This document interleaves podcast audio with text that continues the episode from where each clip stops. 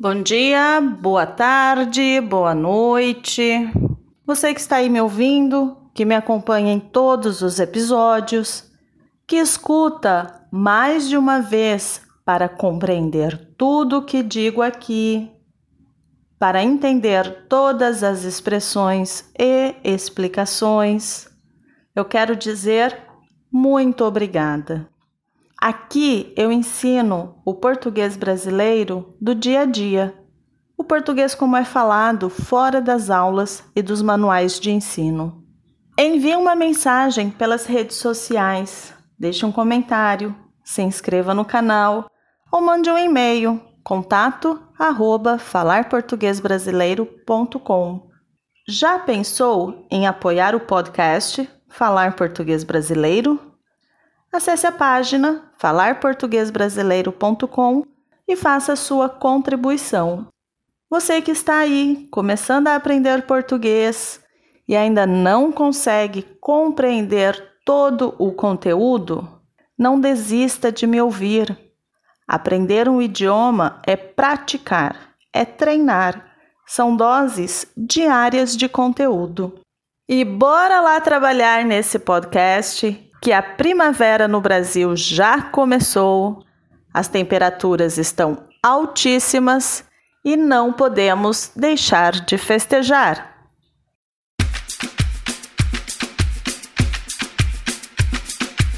Bate forte o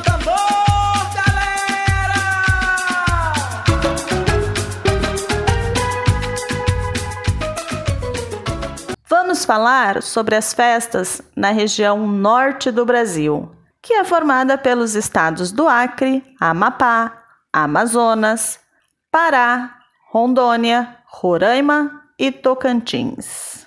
Temos dois vídeos no nosso canal sobre dois estados dessa região, Amazonas e Pará. Dá uma olhadinha lá que o conteúdo está quente. A população da região norte é bem miscigenada, contribuindo para a diversidade cultural da região. E com isso, já podemos esperar que as festas sejam bem diversas. O carnaval não é a festa mais esperada do ano. Dá para imaginar um Brasil que a festa mais esperada não seja o carnaval? Bom, na região norte há duas festas bem populares. São elas: Sírio de Nazaré, que é comemorada no segundo domingo do mês de outubro e conta com mais de 2 milhões de romeiros numa caminhada de fé pelas ruas da capital.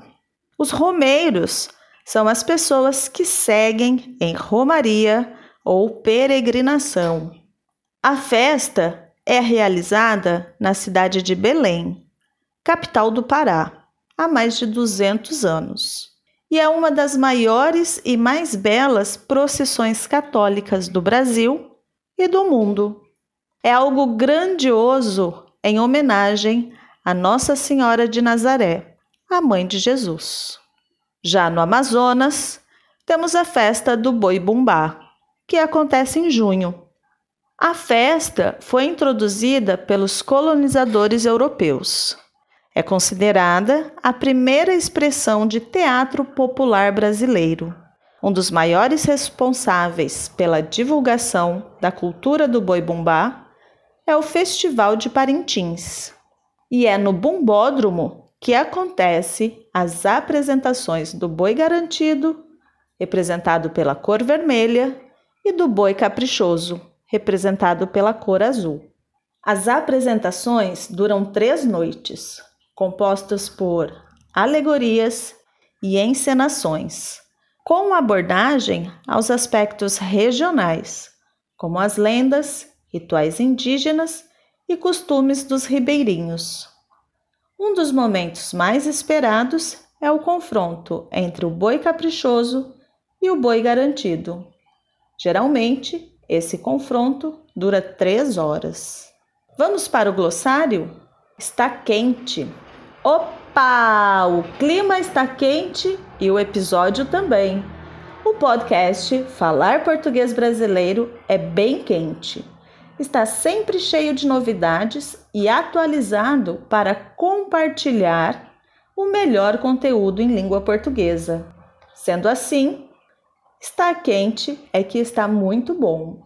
Bombódromo é o local que acontece a festa. O carnaval acontece no sambódromo. Já a festa do boi bumbá é no bombódromo.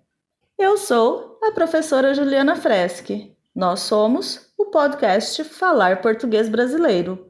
Publicamos o podcast toda segunda-feira e você pode escutar nos diversos aplicativos de reprodução de áudio.